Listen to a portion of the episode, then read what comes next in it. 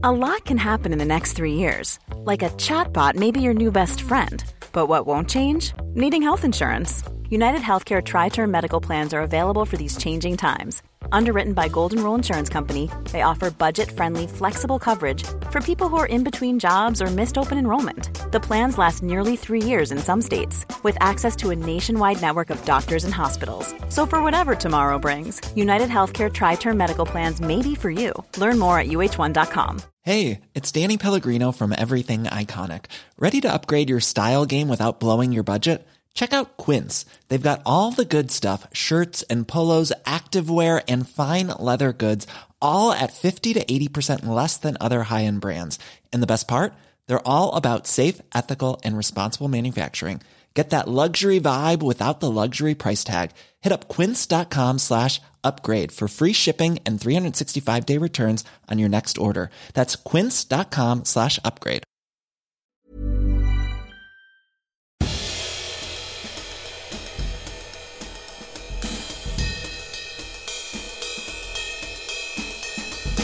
This is Histories of the Unexpected, He's the famous historical adventurer Dr. Sam Willis. and he is Professor of Early Modern British History at Plymouth University. He is Professor James Daybell. And we are your hosts for Histories of the Unexpected. Each week we discuss a surprising subject oozing with unexpected historical significance, and this week it's toilets. Which, of course, is all about high politics in the reign of Henry VIII. Quite literally, history from the bottom up. upwards. I see what you've done there. You can see you can see what I've done. Or we will learn about the history of gong farmers. These are people who in Tudor times were paid to dig out and clean up human excrement out of the privies or cesspools used by ordinary Tudor citizens. Wow. Well, for me, it's all about the history of comedy.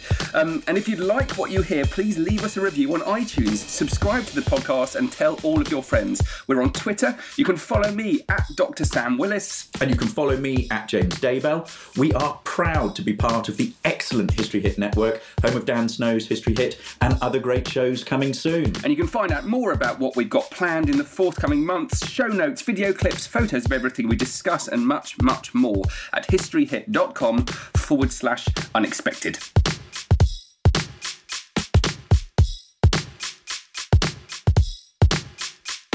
Ladies and gentlemen, welcome to Histories of the Unexpected, where we will be audio Googling through history, exploring the history of things that you didn't even know had a significant story to tell, like the itch, urine, or the elephant. The Itch. Fa- fantastic. And we'll be following the links in our minds as we come across them, explaining how simply everything has a history, and crucially, how those histories link together in unexpected ways. Who knew, for example, Sam, that the history of the knife is all to do with diplomacy, or the ah. history of everyday living? Or that the history of fairies is in fact all to do with the Reformation. But then, frankly, everything in one way or another always comes back to the history of the Reformation, at least for me. And fairies. And- it works both ways. I And, and elves. Uh, the man sitting opposite me, he's the princess of the previous. It's James Daybell.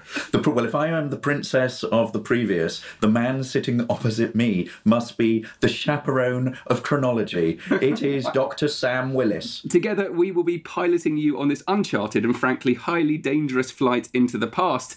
Each week, one of us takes the lead, and this week it's James's turn. What are we doing this week, James? Toilets. Ah, I have toilets for you, Sam. This is something I have wanted to do for a long, long time. I've been interested in the history of toilets since being an undergraduate at university. right. How did that manifest itself? Ah, you will find out in a moment. you will find out in a moment. But before we get there, let's talk about the history of toilets. When I say the history of toilets, what does that mean to you? What do you think of?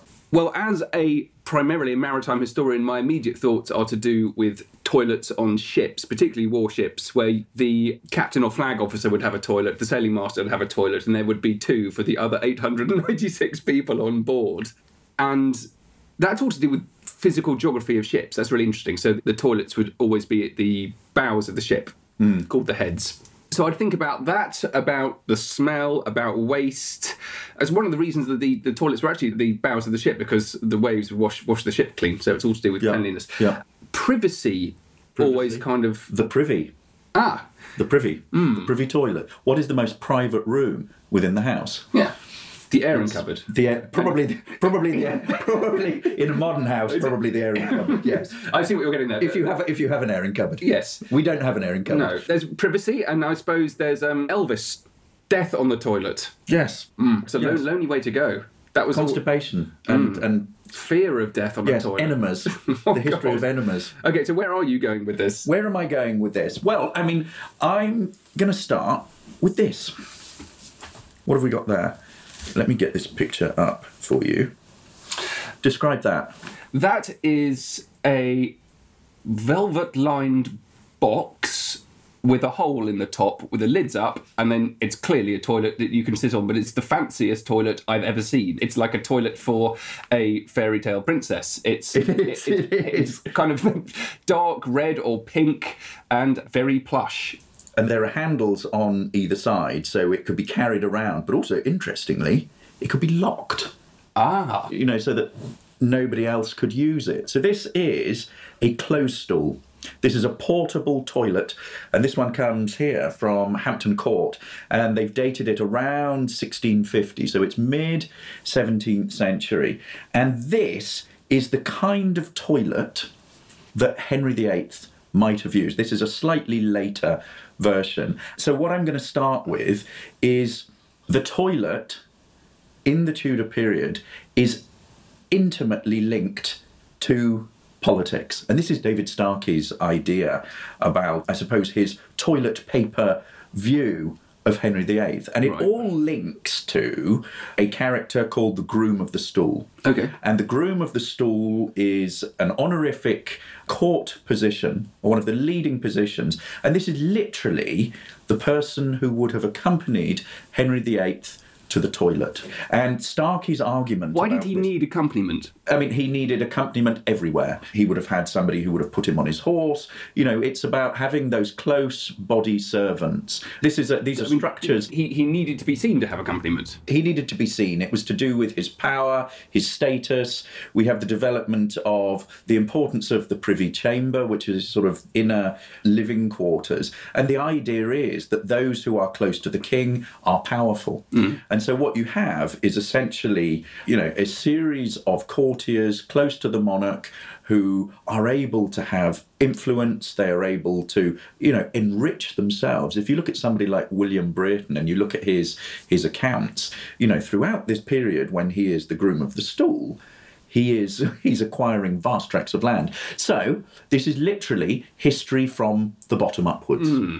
You know, this is about close political contact and alliances. Although I want to take us in another direction, while we have these sort of elaborate, highly sort of ornate circumstances for Henry VIII going to the toilet, it was not like that for other members of Hampton Court. And recent, a few years ago, they reconstructed the sort of um, toilet facilities at Hampton Court, what is called the Great House of Easement, which is where other courtiers would have gone. And this was nothing like the same sort of private toilet facilities that Henry VIII would have had. You know, what you've got there is essentially communal, rather smelly toilet facilities. You know, rather like if you've ever been camping where there are no toilets and you have a long drop toilet. Yeah, yeah. It's kind of like that. And you imagine sort of four guys sitting next door to each other on a plank. After several weeks at court, the hole below would be absolutely full. And this is where the gong farmer or the gong scourer. I want to be a gong farmer. Maybe I won't want to be a You won't farmer. want to. You won't want to be a gong farmer. But the Okay. word gong is related to a privy, so to the toilet, but also to the contents. Right. And these were people who, in Tudor times, were basically paid to clear out, literally dig out, scoop out, and get rid of oh. the human excrement and waste that filled up in these privies. Latrine duty. Latrine, latrine duty, Yeah, basically. that reminds me very much of the close stall which you showed us that that photograph. Yeah. It's almost an exact of something I've seen in the Grand Canyon. Hmm. So it's a protected national park. And everyone's camping. There, there- you know, there are no cabins to stay in. Everyone camps on the beaches. Yeah. and there are only kind of certain safe locations where you can camp, and you've got to do something with the human waste. Yeah. as you travel down the Grand Canyon with a big group, you have boxes like that which you set up behind a rock, a you know respectable distance away from the tents. Yeah. and everyone goes to the loo on those. But they're square. They've got handles. They've got a lid. Very, very similar. But what's fascinating about it is once the legal requirements to actually deal with human waste like that were passed by the state at the time Yeah. to ensure that everyone dealt with their human waste that way, it created an opportunity for entrepreneurs in Arizona to deal with human waste. And the guy who was actually dealing with our group described himself as the number one man in the number two business. the number one man in the number two business. Yeah. That's a bit like the groom of the stool It in, is. in the court of Henry VIII. It is. But, you know, now it's an entrepreneurial opportunity in the same way, I suppose, that it was for Henry VIII's groom of the stool. It was an entrepreneurial opportunity. He could Yes. make money, he could get Yeah. earwigging Yeah. with Henry Yeah. VIII. But then on, on the other side of that, you've got this sense of latrine duty, which is where I want to talk about in a minute, Yeah. is, is a punishment. You know, Yeah. it's something Yeah. that everyone desperately, desperately avoids. Wanted to avoid, yeah. Particularly with large groups of people. Yeah, yeah. I also want to show you this, which is the way that the closed stool develops by the 19th century. So that's a wooden one. It's a wooden one. It also develops sort of almost like a commode. Well, it is a commode. Yes, with a very kind of solid lid. Um, Yeah. And that would close up. So I suppose, you know, maybe a fifth of the entire box opens up. Yeah. What, what's interesting is etymologically the naming of it changes and it's called the thunderbox in the victorian period That says something about the uh, you know, Victorian sense of humour. so where are you going to take us with toilets We're going to start by talking about butterflies. butterflies Yeah. butterflies butterflies toilets Yeah, that would be weird. Uh, let me just show you these wonderful photographs. Here we go. What's going on there? Right, okay, so what we have is five gentlemen sitting with their backs to us on what looks like a plank, uh, it looks like a bench, with their trousers down around their ankles, and they are going about their daily ablutions. they are in a ruined landscape. In a ruined land. This looks like they're on the front, uh, World War, World First War, World War. World War One. It's one of those kind of classic examples of a northern French landscape from the First Yeah. World War that you've all seen, where the trees are just stumps, all of the lower branches have been ripped off, and there are five men all going to the toilet on a bench. Bare naked bottoms. Naked bottoms all together. They don't seem to be talking to each other. They're pretending everyone else isn't there, and I wonder if they even know they're being photographed. Now, where do the butterflies come in? The butterflies come in because it's all to do with latrines in the trenches in the First World War. And there is an example of a wonderful First World War gallows humour, which you get a lot in the First World War in those, those kind of printed pamphlets. Hmm. And there's poetry about what's going on. And they described these things that floated around the air in the trenches as trench butterflies. And what they were were little ripped pieces of used toilet paper, which blew down through the trenches from the latrine trenches, which were quite, quite close by. And so, all the idea of butterflies sort of winging their way, sort of you know, majestically around the trenches, are actually used toilet paper. I mean, it, it's as grim Yeah. as it could possibly get. And I, I want to talk about just toilets in the trenches, but this really appealed to me, this way of calling them trench butterflies, because it's it reminded me of gallows humour and, and actually particularly the history of gallows humour and why people find humour in the most horrific circumstances. And it's all to do with being able to laugh at evil and kind of prove that you've surmounted fear. Yeah. And the First World War is a wonderful example of it. But there's a there's a brilliant example which I came across from the 19th century when William Palmer, um, he was a, a, a serial poisoner. He was caught and he was he was a proper 19th century baddie. And as he went to be hanged, he climbed up the gallows and he said to the executioner. Are you sure those are safe? I might hurt myself. I might hurt myself climbing up to the gallows.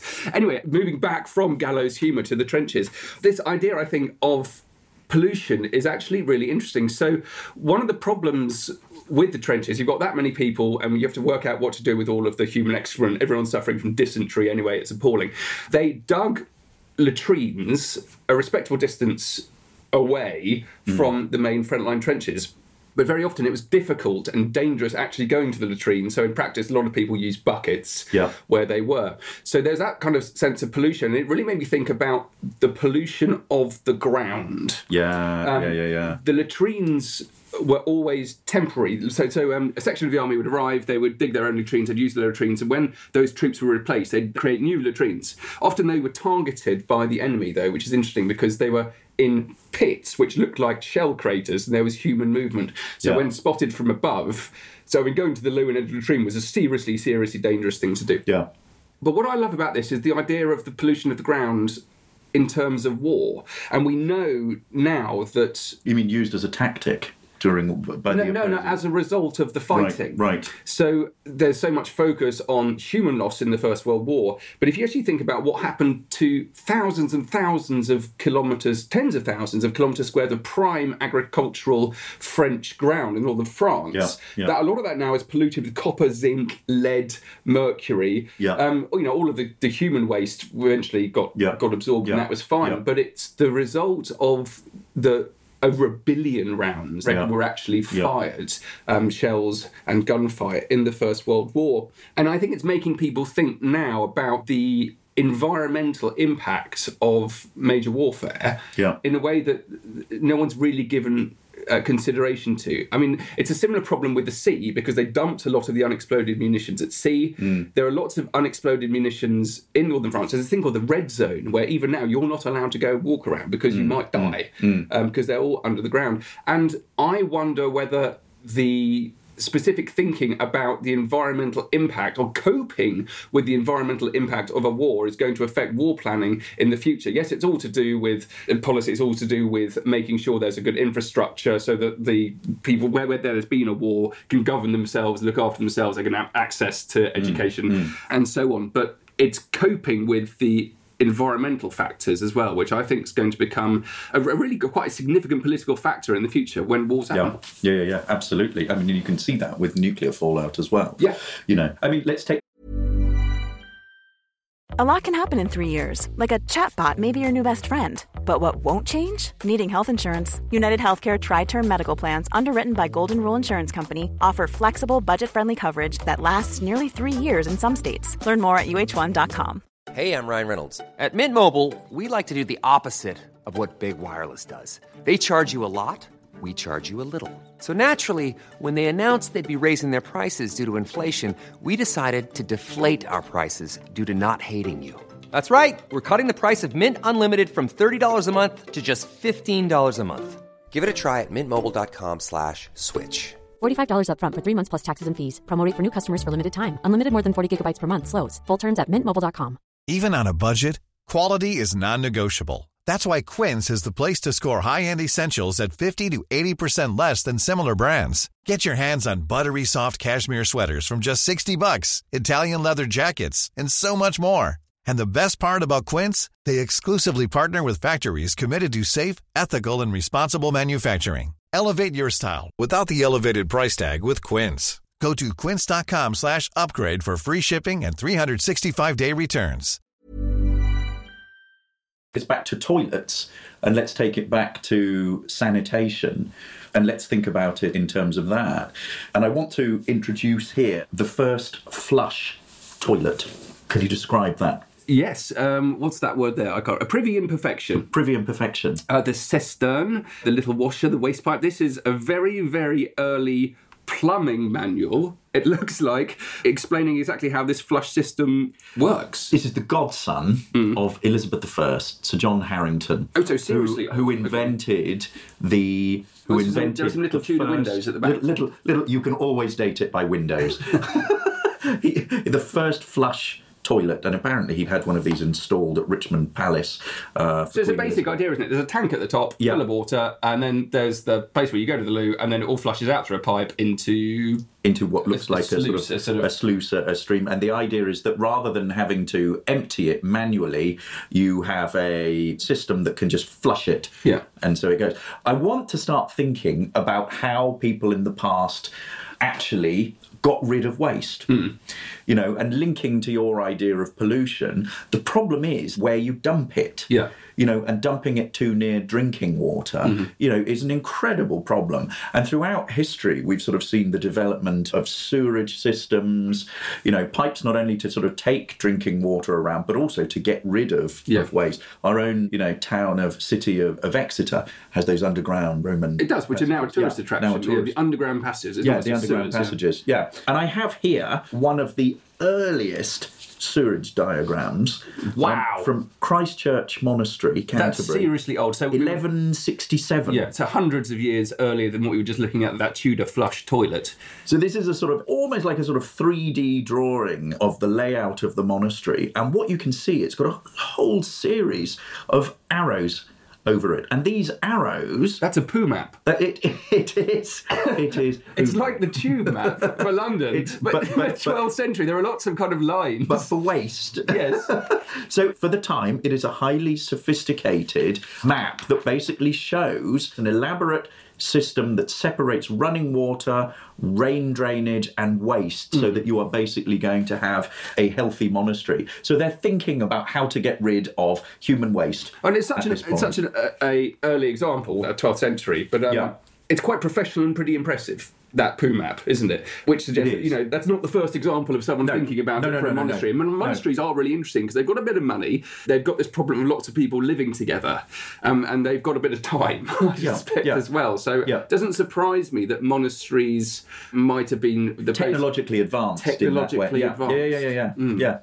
wonderful. Okay, well that's, that's no, no, the toilet. No, no, no, no, no, no, no, no, no, no, no. We have more. Where else do we go? We started off with Henry VIII and the politics of the toilet, and I want to bring us sort of slightly more up to date. Right. I want us to bring us to the late 1970s in Northern Ireland and the Dirty Protest. Right. The Dirty Protest. This is a period of protest during the Troubles by the Provisional IRA and the Irish National Liberation Army. This is when you've got the hunger strikes mm-hmm. going on for about five years, famously in the Maze prison. And from about March 1978 onwards, prisoners refused to leave their cells because they were being attacked by guards. So they asked for washing facilities, particularly showers, to be put in their cells. Mm-hmm.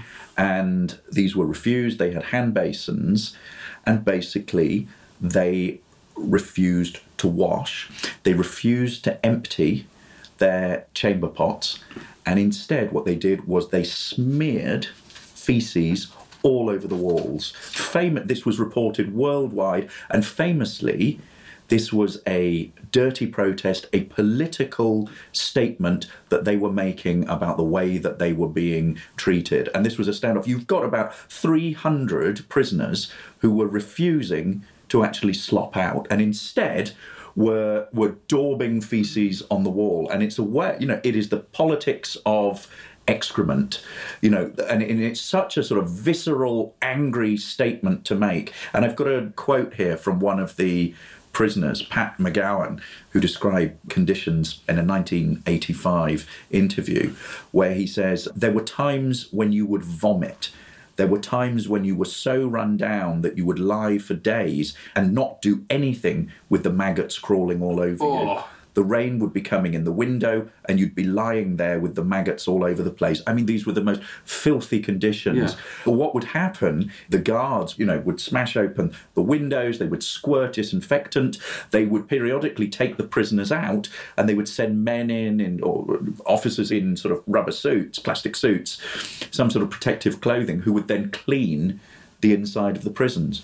So it is about the particular kind of politics of intimacy, high politics of the toilet with Henry VIII. Well, uh, and we've got sort of popular politics of dirty protest Yeah, here. and, and that's self-inflicted. I mean, what really makes me think about there is the difference between French and British warships in the middle of the 18th century. Yeah. There are a couple of wonderful examples of French sailors being captured and then having to serve on British warships. So you've got a thousand people, you know, Yeah. maybe a bit Yeah. more, at least 700 on warships, and cleanliness is a major issue. And the surviving French diaries, they are dumbstruck by the cleanliness of the British ships.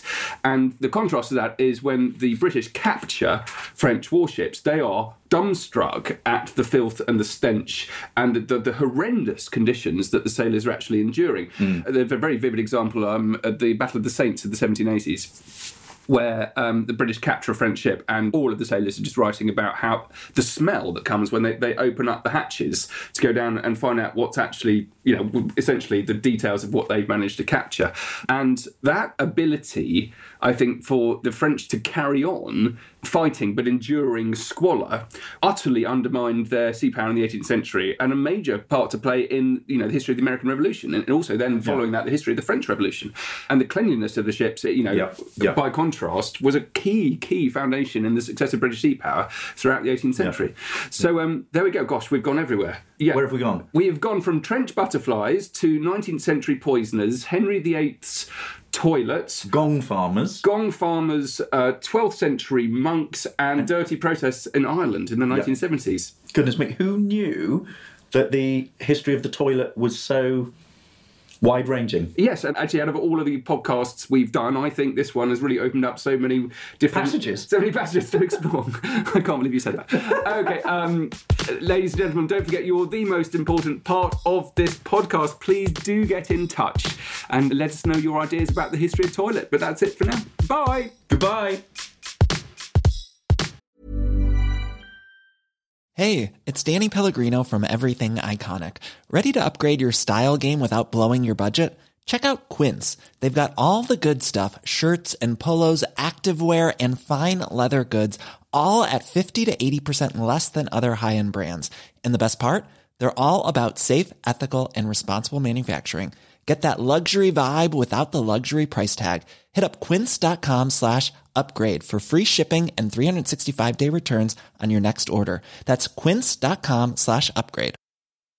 Hi, I'm Daniel, founder of Pretty Litter. Cats and cat owners deserve better than any old fashioned litter. That's why I teamed up with scientists and veterinarians to create Pretty Litter. Its innovative crystal formula has superior odor control and weighs up to 80% less than clay litter.